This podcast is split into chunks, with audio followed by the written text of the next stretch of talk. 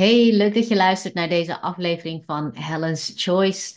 En in deze aflevering hoor je mijn gesprek met Henny Aben.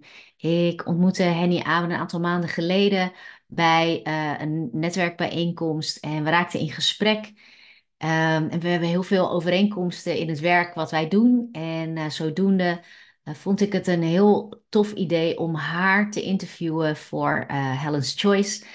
En in deze aflevering ehm, gaat het over het vinden en het leven van jouw purpose. En Henny vertelt heel openhartig over haar ontdekkingsreis daarin en de keuzes die ze daarin heeft gemaakt. Nou, terwijl we dat gesprek hebben via Zoom, um, doet zij dat vanuit Spanje. En dat doet ze vanuit haar Purpose Villa in Spanje. Want zij begeleidt als transformatiecoach uh, begeleidt zij mensen in het ontdekken en leven van hun purpose. En dan met name um, uh, ondernemers en mensen in leiderschapsfuncties. en in ons gesprek is ze heel open over welke momenten het waren voor haar uh, die, haar heeft, die haar hebben doen besluiten om echt een andere weg te bewandelen. Dat het normaal, wat zij tot tot dat moment als normaal had gezien, dat ze ineens inzag dat dat iets was wat zij meegekregen had vanuit haar jeugd, vanuit haar opgroeien, haar opvoeding. En dat ze dat echt niet wilde voor haar en haar kinderen. En ook besloot om, ja, om het anders te gaan doen en een nieuw normaal te creëren voor zichzelf. Wat uiteindelijk dus leidde tot uh, de villa in Spanje, waar ze nu dus woont en werkt. Veel plezier met uh, deze aflevering. Ik ben heel benieuwd wat het uh, jou brengt uh, aan inzichten en misschien aan vragen. als je iets hebt om met mij te delen, doe dat gerust via de mail of via mijn website. En dat vind je allemaal in de show notes hoe je mij kunt bereiken. Bedankt voor het luisteren en veel plezier.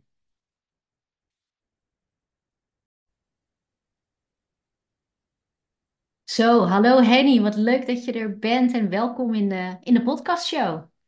Ja, leuk Helen dat je me hebt uitgenodigd. Ja, heerlijk. En uh, vandaag gaan we het hebben over onder andere over purpose. Jouw bedrijf heet ook Purpose Works. Um, kun je de luisteraars iets vertellen over wie je bent en, uh, en wat je doet? Uh, ja, mijn naam is dus Henny Aben en ik ben transformatiecoach. Uh, ik heb uh, twee bedrijven, Centrum voor Verborgen Verlies en, en Purpose Works.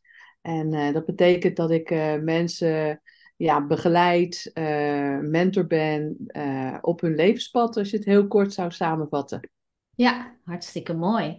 Ja, en op de achtergrond voor de mensen die kijken naar deze podcast, dan zien we een, een foto achter jou van jouw tuin in eh, Spanje. En daar ben je nu ook. Kun je iets vertellen over hoe jij in Spanje terecht bent gekomen? Want je bent niet op vakantie, want je woont daar ook echt.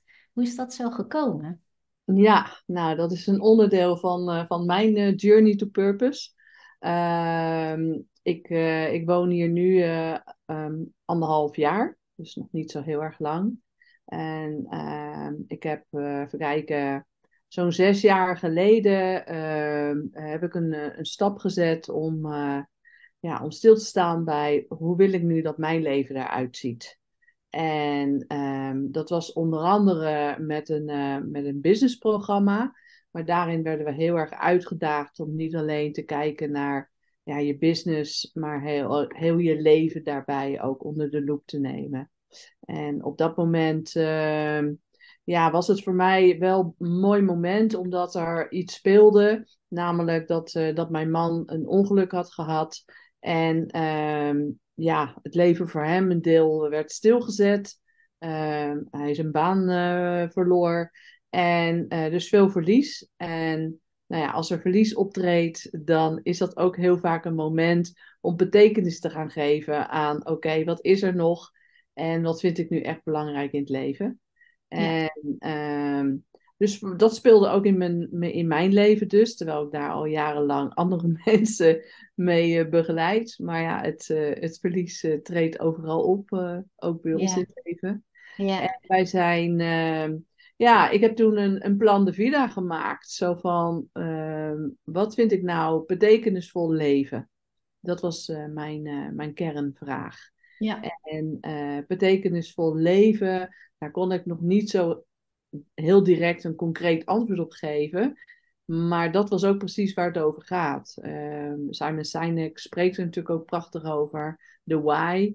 En de why is het meest lastige om daar woorden aan te geven. Je voelt het in al je vezels. Ehm, maar hoe en wat dan precies? Ja, dat was voor mij ook zo'n uh, zo'n zoektocht. En die, uh, die zijn wij aangegaan. Uh, we zijn een, een, camper gaan kopen. Ik had wel een aantal punten die ik belangrijk vond. Mm -hmm. en um, een van de dingen was dat ik graag dat ik van reizen hou. En dat ik graag vrijheid wilde ervaren. Dus ik wilde een soort digital nomad leven leiden. Ja. En uh, dus mijn business veel meer online gaan realiseren. En, uh, nou ja, en wat ik ook het liefste doe, is andere mensen begeleiden op hun pad. Ehm, dus, ehm, maar ja, dan moet je eerst ook zelf naar je eigen, eigen proces kijken. Ja. Dus wij zijn op pad gegaan met onze camper en eh, gaan ontdekken waar, waar voelen wij ons thuis. Uh, en wat vinden we fijne plekken? Mijn man had zo zijn eigen proces en ik had mijn proces. Uh, en zo is, uh, is de Journey to Purpose voor mij een eigen leven gaan leiden. En het, het woord purpose ook steeds meer um, een onderzoek gaan worden van... Oké, ik wil betekenisvol zijn. Uh, een betekenisvol leven leiden. En ehm, ja, hoe gaat dat eruit zien? En dat kreeg steeds meer vorm. En in 2018 uh, ben ik gestart met uh, Journey to Purpose reizen. Dus ik ben ook andere mensen gaan meenemen. Dat was toen in Sardinië. Ja. Uh, en ehm, Sardinië is een van de Blue Zone gebieden. Ja. Ehm, en de Blue Zone, uh, een van de elementen van de Blue Zone is, nou ja, mensen hè, die worden over de, over de 100 um, zijn gelukkig, zijn gezond. Nou, wie wil dat niet? Um, en een van de elementen is dat zij uh, weten waar ze ochtends voor opstaan. Dat ze een purpose in lijf hebben. Uh, In mhm. Japan ook wel Ikigai genoemd. Ja. Um, maar in uh, Costa Rica heet het een plan de vida. En nou ja, ik woon nu in Spanje, dat wist ik toen nog niet. Maar nee. het woord plan de vida sprak mij al heel erg aan.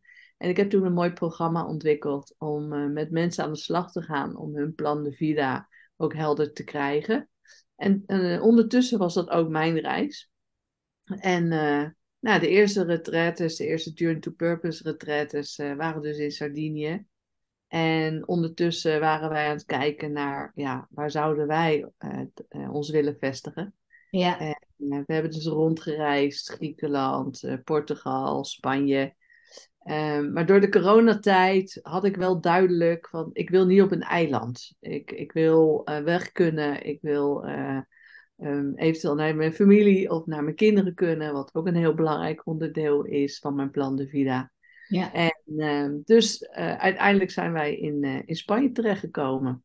Wat mooi. Ja, en wat ik ook al hoor in jouw verhaal is dat het eigenlijk een een, een zoektocht is of een verkenningstocht wat doorlopend is. Een soort doorlopend proces waar we allemaal doorheen gaan en hè, wat, waar jij doorheen gaat, terwijl je ook ondertussen ook gewoon mensen helpt in hun vraagstukken. Die gaan over wat wil ik nu eigenlijk en wat zijn misschien verlangens waar nu geen ruimte aan wordt geboden. En je, je, je zei ook van nou, het is bij ons eigenlijk begonnen zes jaar geleden. Hè, met het ongeluk van jouw man hè, kwam het eigenlijk even tot stilstand. En was dat een moment van reflectie van nou, wat is er eigenlijk nog en wat willen we nog? En ik merk ook in uh, nou ja, trajecten die ik ook begeleid, dat dat vaak inderdaad een moment is van verlies. Verlies van een baan of uh, iets wat ze heel erg missen. Uh, waardoor ze gaan nadenken over van ja, maar hè, wat, wat wil ik dan nog wel? Wat zijn dingen die ik tot nu toe eigenlijk niet de ruimte heb gegund om ja, daar invulling aan te geven? Maar volgens mij, als ik het goed heb gehoord, was je toen ook al mensen aan het begeleiden in een stukje verlies. Is dat? Uh, ja. ja, klopt. Uh, ik, ben, uh, ik heb al ehm, bijna 15 jaar het Centrum voor Verborgen Verlies. Ehm, dus ik was al op dit pad Ehm, en ehm, ik was uh, eh, 15 jaar geleden uh, door een ander uh, crisismoment eh, ook al tot stilstand gebracht, zoals jij dat ook zo mooi aangeeft. En ehm, ik was toen trouwens ook al trainer-coach, maar in een organisatie. Mhm. Dus dat pad van mensen begeleiden en trainen en coachen, dat, dat, dat loopt al veel langer terug. Ja. Ehm, maar ik was toen ook vooral ook heel erg bezig met oplossingsgericht coachen en eh, weer aan het reintegreren en weer terug aan het werk. Ehm, en in organisaties uh, team uh, met, met hun performance te helpen. Ehm, nou ja, toen kreeg ik een, een crisismoment en, en dat was dat ik ja, besloot om bij mijn partner weg te gaan. Iets wat natuurlijk al langer sluimerde, Mhm. hè, wat je ook aangeeft. maar vaak moet je eerst een noodzaak voelen voordat je echt zo'n stap durft te zetten. Ja. En ehm, nou, bij mij eh, was, de, was de situatie op dusdanig crisis. Eh, ik leefde dus al heel lang met mijn partner in een, eh, in een situatie waarin verslaving speelt, speelde. Mhm. En ehm, ja, weet je, het is net zoals bij de schilder, daar bladdert het ook thuis. En zo was het ook een beetje in mijn situatie. Ja. Ehm, dus ehm, ik, ik keek eigenlijk niet zo heel erg goed eh, naar, eh, naar wat er in, in mijn eigen thuissituatie speelde. Eh, had mijn ogen daarvoor gesloten. ehm, een heel mooi copingmechanisme ingezet. Door Mhm. vooral hard te gaan werken. Ja. En met andere mensen bezig te zijn. Ehm, en ja, ik, ik kende dit, dit, eh, deze situatie handelen. ehm, dacht ik, omdat ik dat als kind ook heb geleerd. Eh, mijn vader is alcoholist. En ehm, dus ik heb als kind gewoon heel goed geleerd om met zo'n situatie om te gaan. Om met verslaving in een gezin om te gaan. Was mijn overtuiging. Ja. Maar ehm, ehm, tot ik zelf moeder werd en eh, twee kinderen rondliepen. En ik, ik ineens zag van, weet je, ik ben hetzelfde aan, aan het doen als mijn eigen moeder. Ehm, de, de situatie kunnen hanteren, maar eigenlijk eh, voelde dat voor mij ook als kind heel onveilig. En ineens viel dat kwartje en toen dacht ik, dit wil ik niet. Ik wil dit niet voortzetten. Ik wil deze cirkel doorbreken. En, ehm, en heb een besluit genomen. We waren al langer bezig hoor, mijn man en ik, in ehm, de verslaving aan te pakken. Mhm. Eh, dus dat, eh, dat maakte ook wel dat het lang duurde. Eh, wel diverse hulpvragen gesteld, diverse trajecten ingegaan. Dus je hebt iedere keer hoop. Maar dat niet geleid tot het resultaat. En nou, toen dacht ik, ja, ik ga, ik ga hier niet mee verder. En ik ben, ben toen opgestapt, ehm, heb mijn kinderen meegenomen en heb eh, een briefje neergelegd voor mijn partner. Ik ga mijn leven leiden en ik ga de verantwoordelijkheid nemen voor mijn leven en in ieder geval dat voor onze kinderen. En ik kan de verantwoordelijkheid niet voor jouw leven nemen. Eh, Dat moet je zelf dragen. Ja. Ehm, en gelukkig heeft hij, heeft hij dat ook ingezien. En is hij ook eh, naar aanleiding van die actie eh, ja, op een ander pad gegaan. En is hij echt eh, op een andere manier hulp gaan zoeken. En ehm, uiteindelijk is, eh, ja, zijn we nu nog steeds samen. En Ja. een prachtig bedrijf daarover. Maar wat mij tot verborgen verlies bracht, was dat ehm, door die verslaving ehm, waren twee momenten. Eén moment dat mijn man uit de, uit de kliniek kwam. En dat ik dacht van, nou, het varkentje is gewassen, we zijn klaar, we kunnen weer Mhm. verder met ons leven. Maar zo was het natuurlijk helemaal niet. En dan ben je clean, maar dan ben je nog niet in herstel. Ja. Ehm, en eh, dat was wat er dus de volgende fase was. En alles stond op, op één voor herstel. En eh, mijn man zei, ja, ik ben eh, nu in de rouw, want ik ben eh, afscheid aan het nemen van mijn beste vriend. Want hij was natuurlijk ook in een groot transformatieproces. Ja. Ik snapte er niets van. Ik werd alleen maar heel kwaad en ik dacht, waar gaat dit over? En gaat het weer over die stomme verslaving? En ah, allemaal dat. Ja. Dus hij, hij was in een fase van rouw. Hoe zou je jouw fase waar jij toen doorheen ging, hoe zou jij die noemen? Precies hetzelfde. Ook Ik- rouw. Ik was ook in rouw, hè? want ehm, alles wat ik dacht eh, onder controle te hebben en te kunnen handelen, ehm, was er niet meer. Dus wij moesten allebei uh, ons opnieuw verhouden tot die situatie en tot elkaar en tot ons gezin en tot ons leven daarbuiten. Ja. Uh, in, wat niet meer in een geheim was, zeg maar. Want dat was al die jaren gaande, het grote geheim. En dat, dat was niet meer. Dus we waren heel kwetsbaar. Ehm, maar daar hadden we wel voor gekozen. En we hebben dus openheid gekozen naar onze omgeving. En iedereen dus te vertellen wat er aan de hand is. En daarmee ook support te vragen. En dat deed ik ook naar mijn eh, directeur, HR-directeur eh, toen de tijd. Ja. En daar kreeg ik ontzettend de koude douche. Ehm, ja, ik, ik gaf haar aan, ik heb een crisis in mijn privésituatie. Ik wil me niet ziek melden, want ik ben niet ziek. Maar ja. ja, oh, ik zou wel graag met jou willen kijken hoe we dit kunnen, hoe we hiermee om kunnen gaan. Mm en, nou, toen zei zij van, nou, ik verwacht van jou dat jij je professioneel opstelt. Oftewel privé en zakelijk gescheiden houden. Dat was haar visie toen. Ja. En ehm, ja, gewoon doorgaan zoals ik altijd deed. Nou, dat kon ik dus niet meer. En dat wilde ik ook niet meer. Ik zeg, weet je, ik ga dat masker niet meer opzetten. Ik ga niet meer twee levens leiden.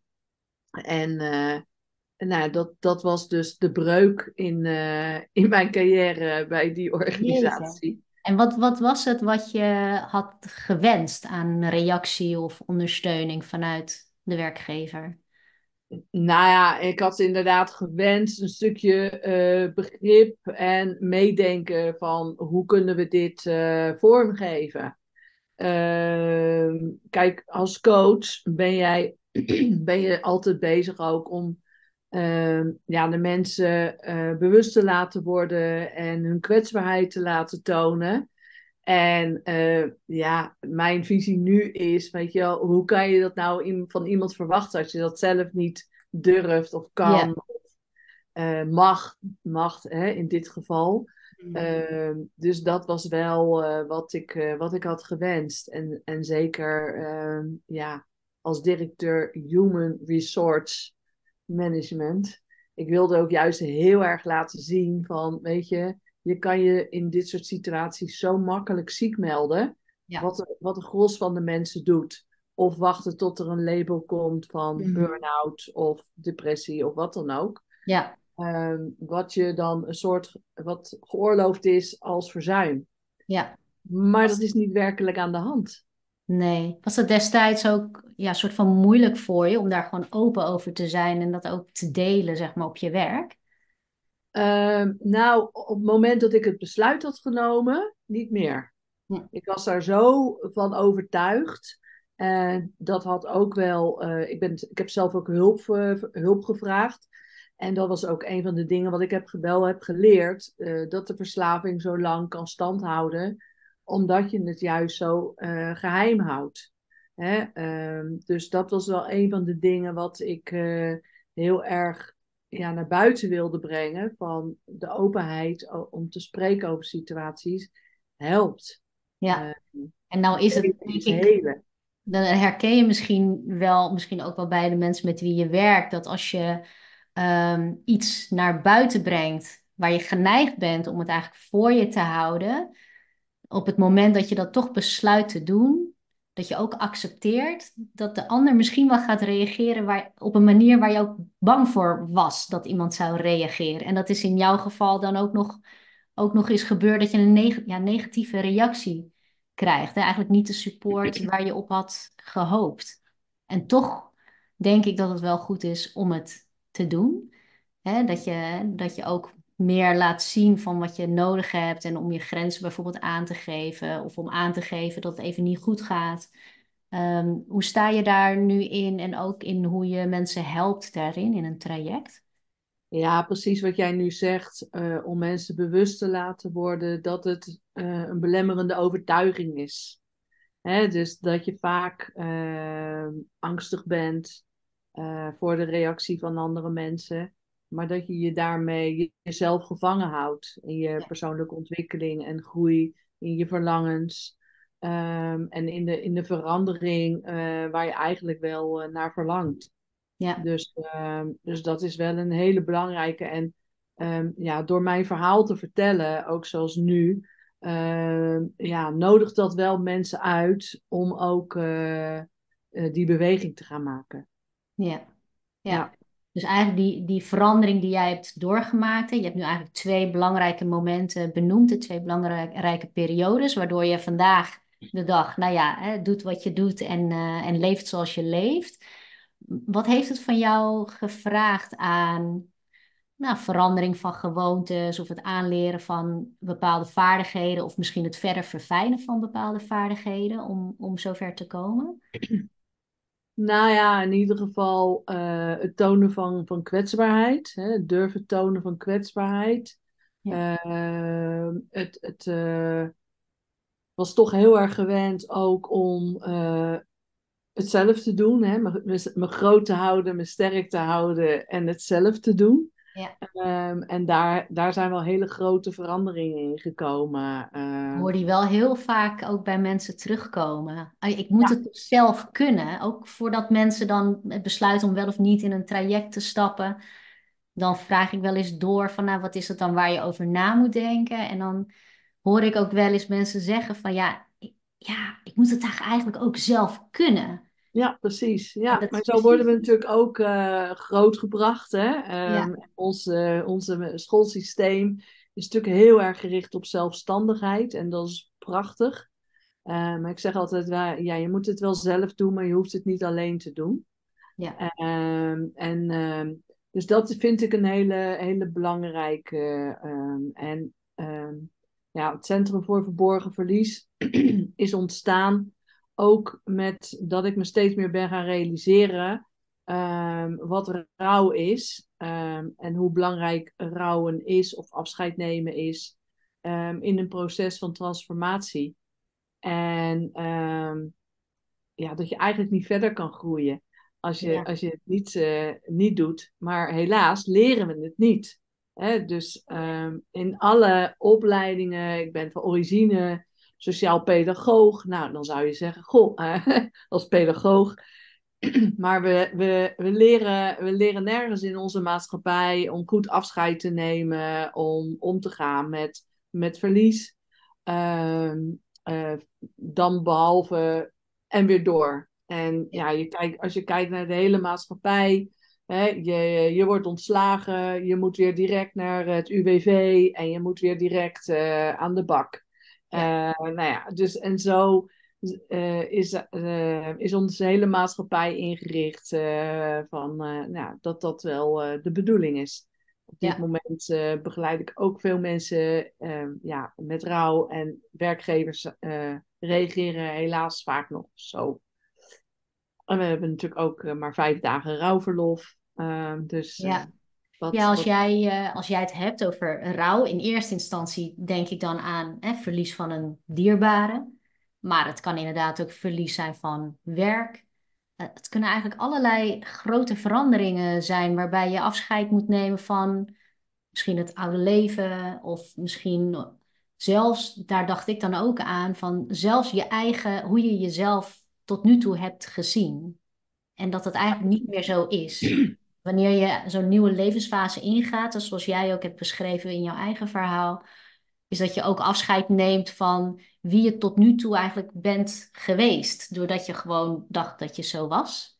Precies. Op het moment dat je besluit van hé, hey, dit wil ik niet meer, ik wil anders leven, dan vraagt het ook iets anders van jou, dat je ook anders komt opdagen, dat je meer kwetsbaarheid toont. Uh, en daarmee neem je natuurlijk ook afscheid van Absoluut. hoe je was. Ja, Absoluut. En uh, dat is voor nu ook een heel belangrijk onderdeel uh, van Purpose Works. Uh, om mensen daarin te begeleiden. En ja, ik noem dat ook wel betekenis geven. Betekenis mm geven aan je eigen verhaal, um, aan je eigen leven. Um, en um, en dat, is, dat is precies waar het over gaat. Dat je niet alleen afscheid neemt door, van een dierbare, maar aan, uh, ik zeg altijd, alles waar je aan gehecht bent, en of dat een situatie is, of een persoon, of wat dan ook, uh, en uh, je gaat dat loslaten, dan ontstaat er een, uh, een gevoel van rouw. Ja. En zelfs, ik had het gisteren nog met mijn team erover, ehm, zelfs als, als we pijn los moeten laten, pijnlijke situaties, ook daar zijn we een soort van aangehecht. Ja. We kennen het en ons brein kent het. Ehm, en ons brein uh, reageert, ja, dat weet jij ook heel goed, uh, reageert gewoon uh, op een bepaalde manier als situaties niet bekend zijn. ja, dan gaat het brein wel invullen en wil ook graag terug naar bekende situatie. Naar hoe het was. Naar hoe het was, ja. En, en daar ontstaan nou ja, hele vreemde mechanismes. Ja. Ehm, en overtuigingen. En, en voor, voor je gevoel ook echt. Hè? Ik bedoel, uh, doet niets af aan uh, wat mensen ervaren. Uh, want dat is ook wel heel belangrijk als mensen wel eens te horen krijgen: ja, het zit tussen je oren. Mm -hmm. Ja, maar dat wil niet zeggen dat je het ook niet fysiek kan voelen. Nee, zeker. Nee. Ja. Nee, want waar, waar ik ook aan moet denken is dat als je altijd hebt geloofd dat je je helemaal kapot moet werken om succes te hebben of om goed te verdienen, dat het heel moeilijk schakelen is naar een manier van dat het ook makkelijk kan zijn en mag zijn. Ja, precies. En, en dan voelen mensen zich soms helemaal schuldig omdat ze dan niet heel veel doen of zich helemaal kapot rennen om dingen gedaan te krijgen. Maar ja. het eigenlijk bijna een soort van komt ja, aanwaaien, maar dat het gewoon heel makkelijk en relaxed kan zijn. Ja, en dat, dat voelt dan ongemakkelijk. En inderdaad, hè, er ontstaan uh, uh, gevoelens van schuld, van schaamte. Uh, het lijf is het vaak ook niet gewend. Hè? Als ja. je altijd maar op stress functioneert, dan, dan voelt ook, als er geen stress is, voelt dat ook heel ongemakkelijk. Ja. Als ik hier de retreats doe, dan starten we ook altijd uh, met ochtendmeditaties. Nou, die ondernemers die dag en nacht, uh, hè, die vaak 60 uur of meer werken, die worden totaal ongemakkelijk. en die vinden er van alles van. Of eigenlijk zeggen ze continu, ik vind het niks. Ja. En, maar gewoon dat het hele systeem uh, in de war wordt gebracht. Ja, want ik kan me voorstellen, als zo, hoe lang duurt zo'n retreat bij jou? Uh, vijf dagen. Vijf dagen. Ik kan me zo voorstellen dat als je van langdurig stress ervaart en altijd aan het rennen bent, dan krijg je eigenlijk in een hele korte tijd heel veel ontspanning. Wat misschien ook wel een beetje zorgt voor, uh, ja, hoe zeg je dat? Uh, ja, toch wel een beetje een abrupte doorbreken van je patroon wat natuurlijk ook wel wat weerstand met zich mee kan brengen. En ik weet niet of jij dat ook merkt, Henny. Uh, maar ik merk bijvoorbeeld de laatste, afgelopen nou, twee jaar denk ik wel, dat steeds meer mensen die bij mij in een traject starten, of dat nou ondernemers zijn of carrière switchers, dat veel mensen echt langdurig veel stress hebben ervaren. En misschien niet altijd heel erg bewust van zijn, maar dat gewoon wel heel erg merkbaar is. Uh, wanneer ze bij mij in een, in een sessie komen. En dan, en dan voel je de ontspanning gewoon komen gedurende het gesprek. En je weet tegelijkertijd ook dat wanneer mensen dan weer teruggaan naar hun alledaagse situatie, dat die stress er dan in het begin zeker nog is. Hè? Omdat je natuurlijk ook tijd nodig hebt om daar iets mee te doen. Maar ik merk dat ook een deel van mijn werk zit ook in het ondersteunen en helpen van het verlagen van die stress. Ja, ja. Is dat bij jou ook zo? Ja, absoluut. Absoluut. En uh, je hebt ook helemaal gelijk dat uh, we ook niet eens bewust zijn uh, hoeveel stress er in ons lijf aanwezig is. ook daar wennen we zo gigantisch aan. Ja. En ehm, dus het ongemak zit veel meer in de ontspanning dan. Ja, ja en, en ja, ik vind het ook wel een heel belangrijk onderdeel hè, om dat stressniveau ook wat omlaag te krijgen, omdat mensen toch komen voor een verandering, een grote verandering. Maar als je de hele tijd zo in de stress bent, dan is echt verandering wordt, wordt echt een heel moeilijk verhaal. Ja, je, precies. Je gaat toch terug in dat hè, soort van overlevingsmechanisme om gewoon de dag goed door te komen. Hè, terwijl je feitelijk zo'n traject instapt of naar zo'n retreat gaat, omdat je langdurig uh, verandering wilt zien. Ja, dat is ook precies waarom ik deze, dit programma ben uh, gaan uh, ontwikkelen. Ehm, omdat ik eh, zie van, weet je, als je ehm, nou ja, een coachsessie doet, ook al is dat anderhalf uur, ehm, dan is dat voor het lijf te kort. om, om zeg maar ook neuro neurologisch gezien, om de nieuwe informatie op te slaan. Dus uh, om even, zeg maar, ik, ik leg het wel eens uit aan mensen van, om even die naald uit die groef te halen. En op, op, een nieuw, nieuw lijntje te zetten. Ehm, en daarom is het ook heel fijn om vijf dagen in een soort ja, situatie te zijn waarin dat echt wel plaats gaat vinden. Ja. Ehm, en dat mensen echt, nou ja, dat hele proces van transformatie, uh, wat jij ook kent, ehm, in één keer vloeiend soort van doorlopen. Ja. Ehm, dus hè, dat ongemak en uh, uh, nou ja, ook besluiten kunnen nemen. Um, en daar weer, oh jee, wat heb ik nu besloten? En nou ja, naar, hè, ik, ik merkte het van de week ook van, uh, nou, alleen op de opdracht, waar verlang je naar? Dat, dat mensen gewoon kortsluiting kunnen krijgen. Mm ze daar niet bij kunnen komen. Of, en dan zo in paniek raken. dat is echt wel bizar. En daar inderdaad de rust in uh, mogen ervaren. Je bent alleen nog maar aan het dromen. Je bent alleen nog maar iets aan het bedenken. Het is er nog niet. Ja. Um, maar woe, dat lijf, dat gaat al, uh, gaat al direct uh, reageren. Komt ook al heel snel een soort kritische stem omhoog. Hè, van ja, de... precies. Ja, precies. En, en ook vaak um, toch ook wel trauma's. Um, en ook dat is fijn als je in een hele veilige omgeving bent.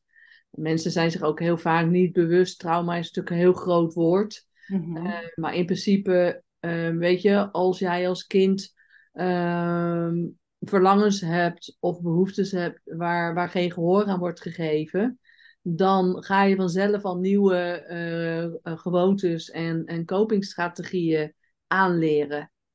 En ehm, nou ja, dat zijn allemaal onbewuste processen die vaak zo uh, in je zitten. En om daarmee te werken, dat is gewoon heel fijn om daar, om daar ja, de tijd en de ruimte voor te hebben. Ja. ja. Hier op zo'n fijne plek. Ja. ja. En jouw Purpose Retreats, dat is vooral voor ondernemers? ja, ja, ik heb, nou, ik heb verschillende. Ik heb retreats voor ondernemers. Ehm, vind ik een hele fijne doelgroep, omdat die vaak al wel in een situatie zitten dat ze zelf uh, keuzes uh, hebben gemaakt. Dus die zijn al vaak ergens in een transformatie uh, gestapt. maar ik heb ook, we hebben ook leiderschapsprogramma's. Maar voor mij is leiderschap vooral persoonlijk leiderschap. Ja. dus het is niet per se voor managers. maar het gaat meer over ja, welke verandering wil jij in je leven. En, en we hebben ook uh, retreats, dat is dan vanuit Centrum voor Verborgen Verlies. Dat zijn programma's gericht voor professionals in de, in de zorg en het onderwijs, die, ja, die al wat meer met rouw en verlies hebben gewerkt. Uh, en met trauma, om, om daar verdieping in aan te brengen, maar ook voor zichzelf even de ruimte te nemen. Ja, wat mooi. En, en wat zie je als uh, een veel voorkomende uitdaging voor ondernemers die bij jou komen? Um, voor zichzelf gaan zorgen. ja. ja, het stemmetje van ja, uh, ik kan niet weg een week uit mijn bedrijf.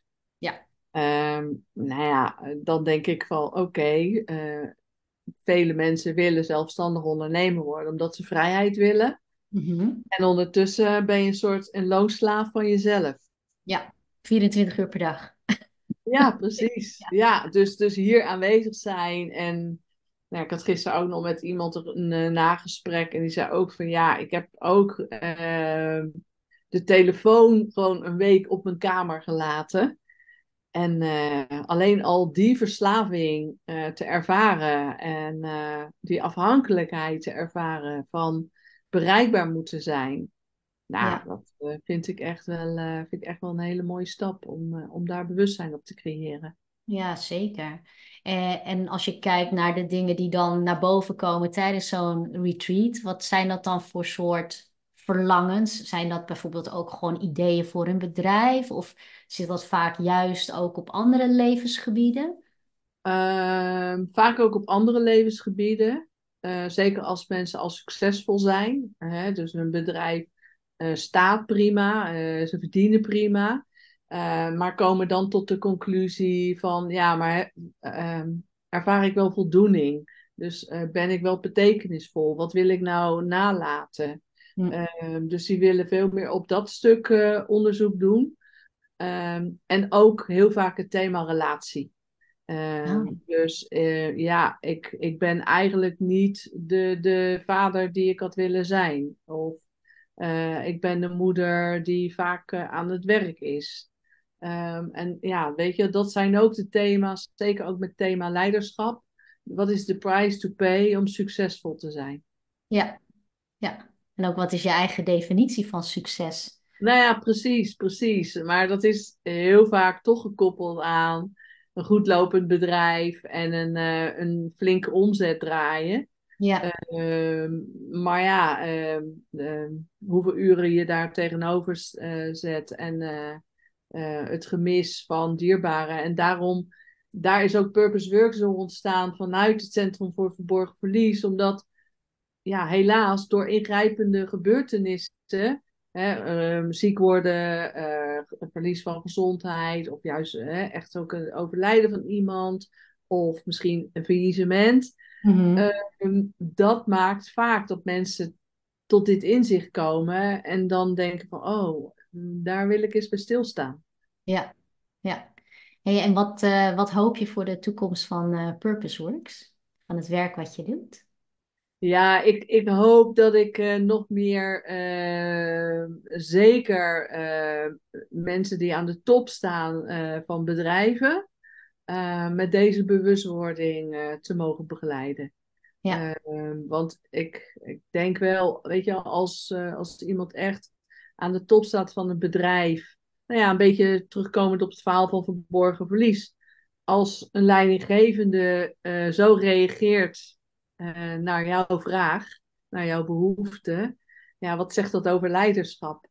Dus ik zou, ik, uh, ik hoop dat uh, mensen die een leiderschapsfunctie vervullen en echt bewust zijn van hun eigen leiderschap. En hm. daar ook anders naar, naar gaan kijken voor zichzelf en daarmee ook in hun bedrijf, maar daarmee ook naar hun medewerkers. Ja. Gaan creëren voor uh, ja, bewustzijn, bewustwording, ja. Uh, betekenisvol leven. Ja, mooi. Nou kan ik me voorstellen dat luisteraars die, die dit horen, jouw verhaal horen en die weten dat jij nou ja, die stap hebt gezet en nu in Spanje woont met je eigen bedrijf, tweede bedrijf en uh, ontzettend veel mensen mee helpt, dat ze dan denken van ja, maar ik sta nu op een kruispunt, ik wil het anders, maar ik weet niet hoe. Wat zou je die mensen kunnen meegeven? Misschien heb je een aantal tips voor hen of een aantal aanwijzingen waar ze mee van start kunnen gaan om stil te staan bij die belangrijke vraagstukken. Ja, uh, er zijn eigenlijk uh, een ochtendmeditatie wat ik zelf uh, inzet met vier vragen. Ehm, de eerste vraag is, als je elke dag jezelf afvraagt, wie wil ik zijn vandaag? Gewoon per dag. Niet over je hele leven, maar gewoon, je staat ochtends op en je stelt jezelf de vraag, wie wil ik zijn vandaag? In relatie tot wie? Dus kijk desnoods in je agenda. Uh, met wie heb je een afspraak? Uh, hoe wil je verhouden tot die persoon? Is dat een zakelijke afspraak? Is het een afspraak op school? Uh, als ouder? Is het een afspraak met je kind? Sta je als coach langs de wedstrijd? is heel belangrijk. Dus ja. Eh, wie wil je zijn vandaag in relatie tot wie? Welke skills vraagt dit vandaag van jou? En heb je die skills of heb je daarin wat te leren? En aan het eind van de dag mag je jezelf afvragen: ben ik betekenisvol geweest? Ja, wat mooi. Ja, heel mooi. Dus eigenlijk bekijk je het gewoon per dag, maar met bewuste intentie. Ja, ja, absoluut. En dat is zeker ook iets wat ik heb geleerd vanuit uh, het leven met een verslaving. Um, daarin is het heel belangrijk om dag aan dag te leven. En als je vandaag niet hebt gebruikt, dan is het een succesvolle dag. Kijk, wat En mooi. zo is mijn man nu al 16 jaar clean. Jeetje. Hey, en, en hoe verhoudt zich dat voor jou met bijvoorbeeld doelen stellen voor jezelf? Ehm, nou ja, weet je, ik, ik, ehm, wat ik doe is een plan de vida maken. eh, voor mezelf natuurlijk, hè, heb ik gemaakt, maar ook met de deelnemers. Mhm. En dat is een, een vorm van doelen stellen. De- hè? Dus eh, je maakt op, al, op tien levensgebieden. ehm, stel je jezelf eh, voor hoe een betekenisleven er voor jou uitziet. Ja. En dat is wat anders dan smart doelen maken. Eh, het gaat voor mij ook heel erg om te voelen en te visualiseren hoe dat leven eruit ziet. Mhm. Zo hebben wij ook deze plek waar we nu wonen. Die heb ik echt eh, in 2016 helemaal gevisualiseerd, eh, uitgeschreven. En het is bizar hoe, ja, wat ik toen heb opgeschreven waar we nu wonen, zeg maar. En wat we nu doen en alles erbij. En dat is niet alleen voor mij zo, maar voor heel veel van mijn klanten die dat teruggeven van... Jeetje, alles is uitgekomen van de Plan de Vida. Ja, wat leuk. Eh, maar dat ja. is vind ik wel een leuk om nog heel even op in te gaan. Hè? Want dan, je visualiseert dat. Dit is de plek waar ik, hè, waar ik wil wonen. En, en misschien beschrijf je dat nog veel uitgebreider. Beschrijf je dat voor jezelf? Of stel je jezelf dat voor? Of heb je een soort van moodboard gemaakt voor jezelf? Of, of een visieboek? Ja. Ik, eh, ik zeg ehm, eh, in ieder geval plan de vida vormgeven. Wat ik mensen hier laat doen is echt wel schrijven. Mhm. Omdat het dan ook door je, door je handen, door je lijf een soort gaat. Eh, we zijn niet meer gewend om te schrijven. En, het, en mensen zijn steeds verbaasd als ze gaan schrijven. In de eerste instantie is ook, ja, ik kan niet schrijven, ik ben geen schrijver. Dan zeg ik, zet je pen maar op papier en laat maar komen. En Ja. dan zijn mensen verbaasd op wat ze uiteindelijk allemaal opschrijven. Mhm. Eh, wat ik ook laat doen is uitspreken Ja. eh, naar elkaar. Want hè, als je het eh, uitspreekt, gaat het de wereld in. Mhm. Eh, dus hou het niet voor jezelf. Hè. Dat is ook het stuk van niet, niet het geheim houden. Ehm, en ik geloof er wel in dat je daarmee ook, wat je ook aangeeft, een intentie zet. Ehm, dat, is, dat is waar het over gaat. Maar ik wil ook dat mensen wel acties daaraan koppelen. Want ik geloof er niet in, zo van, oh, ik zoom het even de universum in, zeg maar. Ja. Eh, dat is het niet. Ehm, dus je moet wel in beweging komen en je Ja. moet wat gaan doen. En daar maken we ook wel afspraken over. Hoe, ziet dan, hoe zien die eerste stappen eruit? ja. Ehm, dus van vijf jaar naar drie jaar naar één jaar eh, wordt het plan helemaal uitgewerkt. En, ehm, ja, en in die beweging komen is, is essentieel. Dus voor ons was dat, we willen ergens een, een mooie plek en die camper kopen en op, op pad gaan is in beweging komen. En Ja. onderweg ga je wel steeds duidelijker krijgen, omdat je het al hebt uitgedacht. Ehm, en dan komt iets op je pad, dan kan je het ook veel sneller vastgrijpen en besluit nemen en erop acteren. Ja, het werkt eigenlijk als een soort filter wat je voor jezelf hebt ingesteld. Absoluut. En dan gebeuren er dingen en denk je, oh ja, nee, dat, dat niet, dat wel. En, en, en je ziet natuurlijk ook de kansen die daarbij passen. Ja, ja, weet je wel, zo hebben wij, eh, nou ja, september zei een, een business buddy van mij van, eh, nou, ik heb een mooi huis gezien. Eh, volgens mij is dat helemaal wat jij wil. Ehm, en ik had zoiets van, huh? Maar hij zei, nou, als, je, als jij de boel verkoopt, dan kan je zoiets kopen. Oké, mindshift. Ja, En, en we zijn, we zijn daar gaan kijken. Dat was het niet helemaal. Maar het heeft ons zodanig in die beweging gezet. Dat we in december ehm, hebben gezegd. eh, we gaan met de kinderen kijken. We hebben tien huizen in die tussentijd uitgezocht. En het laatste huis eh, was dit huis. En we hadden alle vier een ja. Kinderen zijn niet meegegaan. Maar vonden het wel belangrijk. Van oké, dit wordt hun thuis. Mhm. En eh, nou, we, we hebben dus, eh, nou ja, september was het eerste eh, omdenken, zeg maar. Ja, En we waren al wel een hele tijd op pad hoor, maar september was echt dat moment. December hebben we dit huis gekocht en in april woonden we hier. Ehm, dus zo snel kan je dan gaan schakelen. Ja, ongelooflijk. En wat ik zo leuk vind aan ook jouw, jouw verhaal en jouw voorbeeld, waar ik aan moet denken, is hè, mensen die bij mij in een carrière switch traject zitten, die komen al vrij snel in dat traject op een punt waarbij ik ze eh, ja, motiveer om in de praktijk dingen te gaan ervaren en gewoon actie Ja, te ondernemen. En, maar omdat dat nog een beetje in een soort van beginfase is van het traject, eh, komen mensen wel eens met eh, gedachten als van ja, maar eh, ik vind het wel interessant, maar ik weet niet of ik daar mijn werk van wil maken. En alleen al door die gedachten komen ze al niet meer in actie, omdat ze bang zijn dat de tijd die ze erin steken, dat daar dus uitkomt dat dat het niet gaat worden. En dus zonde van je tijd. Dat is dan een beetje de, de gedachte erachter. Maar ja, jouw verhaal is zo mooi om te horen dat ja, jouw business buddy kwam met een huis. Dat was het niet helemaal, zeg je. Maar het heeft wel helemaal in beweging gebracht dat je meerdere huizen ging bekijken. En in die ronde ook als laatste huis het huis hebt gevonden waar je nu woont. Dus dat ja. is wel heel mooi. En zelfs als dat nog niet was geworden, had je wel veel meer informatie gehad en over wat je wel en niet zoekt. En ben je gewoon zelf al verder op dat pad. Nou ja, precies. En daar gaat het over. Want die jaren ervoor waren wij ook al op pad. Maar hadden wij het idee van we gaan iets huren en dan langduriger en eh, daar de retreats doen. Maar dat was natuurlijk altijd eh, een plek van iemand anders. Ja, En, eh, en iedere keer was dat het net niet, weet je wel.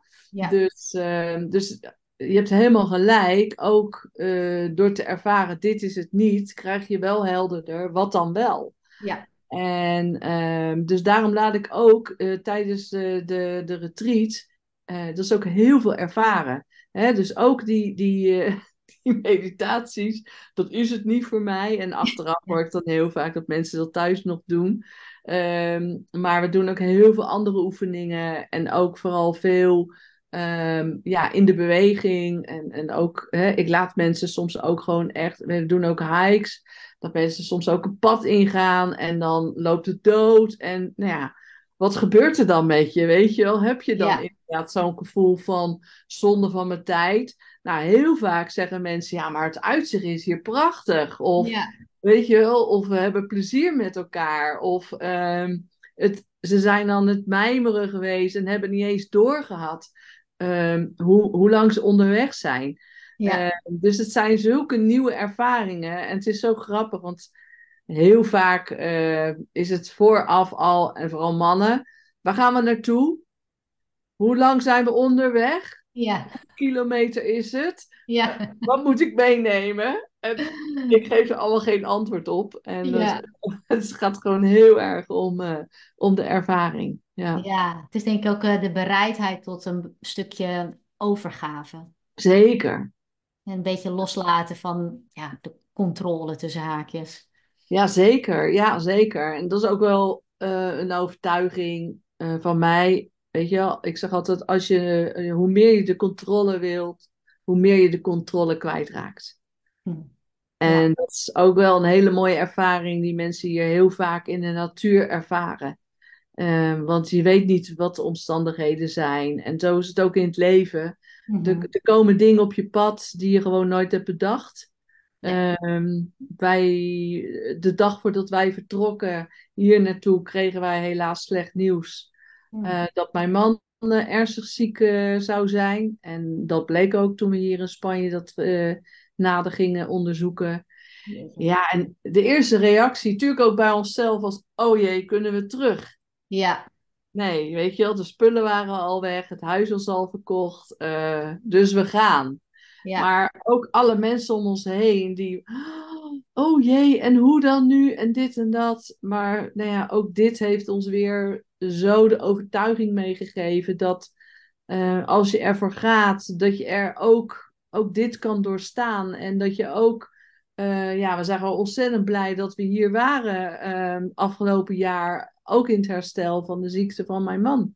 ja, Ehm, dus ehm, we hebben wat dat betreft ook daarin geen spijtmoment gehad. nee, nee. Jeetje, wat mooi. Ja, en dat is Ja, wel, ja, weet je, dus ik, ik werk ook heel veel, die zal je waarschijnlijk wellicht ook kennen, de Five Regrets of Life. Van, Mhm. Ja, eh, en, en ja, weet je, mensen zijn altijd zo bang dat ze eh, ja, het leven niet hebben geleid wat ze hadden uh, gewild. Hè, dus uh, de dingen die we niet hebben gedaan, daar zitten de grootste spijtmomenten op. Mhm. En dat is ook wel een van de dingen die ik ook al als jong kind wel heb besloten. Het gaat mij niet gebeuren. Het gaat mij niet gebeuren dat ik, dat ik 30 jaar zoals mijn vader in de fabriek sta, terwijl ik eigenlijk kunstenaar had willen zijn. Ja. Dus uh, nee, het gaat mij niet gebeuren. Ja. En ontstaan er nog bij jou nieuwe dingen op jouw wensenlijstje, verlanglijstje, waarvan je denkt, oh, dat zou ik ook nog willen doen? Nou, eerlijk gezegd, op dit moment uh, niet echt. Uh, het zou fijn zijn ehm, als, uh, ja, als mensen deze plek eh, vinden. Ehm, en ehm, dat het loopt zoals wij het ook hebben voorgesteld. dus dat, dat, is, dat is de wens die we nu hebben. En dat we daarmee een bijdrage kunnen leveren aan het betekenisvol leven van, uh, voor andere mensen. En uh, dat is wat ons gelukkig maakt. Dat is ons purpose in life. Ja. Um, ja, en, en dat we ook een bijdrage mogen, mogen brengen aan, aan mensen in herstel van verslaving. Uh, want daar is ook deze plek voor bedoeld. Dus, ehm, dus die mensen vangen we ook op. Samen nog met andere counselors. Mm-hmm. En ja, dat, dat is een vervulling ook voor mijn partner. Hè, dat, je, dat je zelf dat, ja, al die jaren in herstel bent en dat je dat door mag geven. Ja. En ik denk dat dat ook purpose is. Hè? Dus je, je hebt iets ervaren, het is een soort gift, gift, zeg maar, hè, wat jij hebt. En dat je dat door mag geven. En ja, mijn partner is al wel wat jaren trainer, ook in de verslavingskunde. Nou ja, en ik trainer in de verlieskunde. En die twee uh, ja, die vinden elkaar uh, hier op deze plek. En, ja, wat mooi. Echt een mooie co-creatie. Ja, prachtige co-creatie. En ja, weet je, ik, wat ik het mooiste vind ook um, als het gaat over purpose en purpose leiderschap, is het voorleven. Hè, dus ik word super blij als mensen gewoon zeggen: Ja, jullie zijn zo relaxed en het is zo veilig voor jullie. En uh, we zien zo hoe jullie leven en, uh, en daarmee zijn jullie zo'n inspiratiebron. Nou, dan is het voor mij oké. Ja, prachtig. Henny, als mensen nou benieuwd zijn naar uh, nou ja, wat jullie allemaal te bieden hebben en ze willen meer weten over jou, waar kunnen ze, waar kunnen ze meer over jou vinden? ze kunnen meer over mij vinden natuurlijk op de site van het Centrum voor Verborgen Verlies. Um, dat is www.verborgenverlies.nl. Um, dat is vooral een opleidingscentrum voor professionals die wellicht ook uh, nou, dit pad willen gaan lopen. Mhm. En uh, Purpose Works, en Works is met een X aan het eind. Uh, ja, daar kunnen mensen mij, mij ook vinden. En ja, we hebben ook een prachtige gratis community. Dus ik denk dat het heel mooi is als er meer gelijkgestemden zijn, zodat we elkaar ook hier op dit pad kunnen ondersteunen. Hartstikke mooi. Nou, ik zal alles ook in de show notes nog een keer benoemen, zodat mensen dat makkelijk kunnen vinden. Is er tot slot nog iets wat je nog nou ja, wilt delen, waar, waar we het nog niet over gehad hebben? Of nog een conclusie of iets? Nee, ik, ehm, ik ben jou gewoon heel dankbaar voor dit gesprek. Uh, ik weet dat jij, uh, dat jij ook hele mooie, mooie dingen doet in het begeleiden van mensen. En uh, zeker ook ja, in, in carrière switch en in transformatie. Dus wat dat betreft vind ik het super dat je, dat je collega's uitnodigt om hierover in gesprek te gaan. Dus dat vind, vind ik heel waardevol. Dus daar wil ik jou in ieder geval voor bedanken. Graag gedaan. En jij ook ontzettend bedankt, Henny, voor het delen van je verhaal en over wat je doet en, uh, en de missie die je hebt, ook samen met jouw partner. En uh, nou, luisteraars, ook bedankt voor het luisteren en hopelijk tot een volgende keer.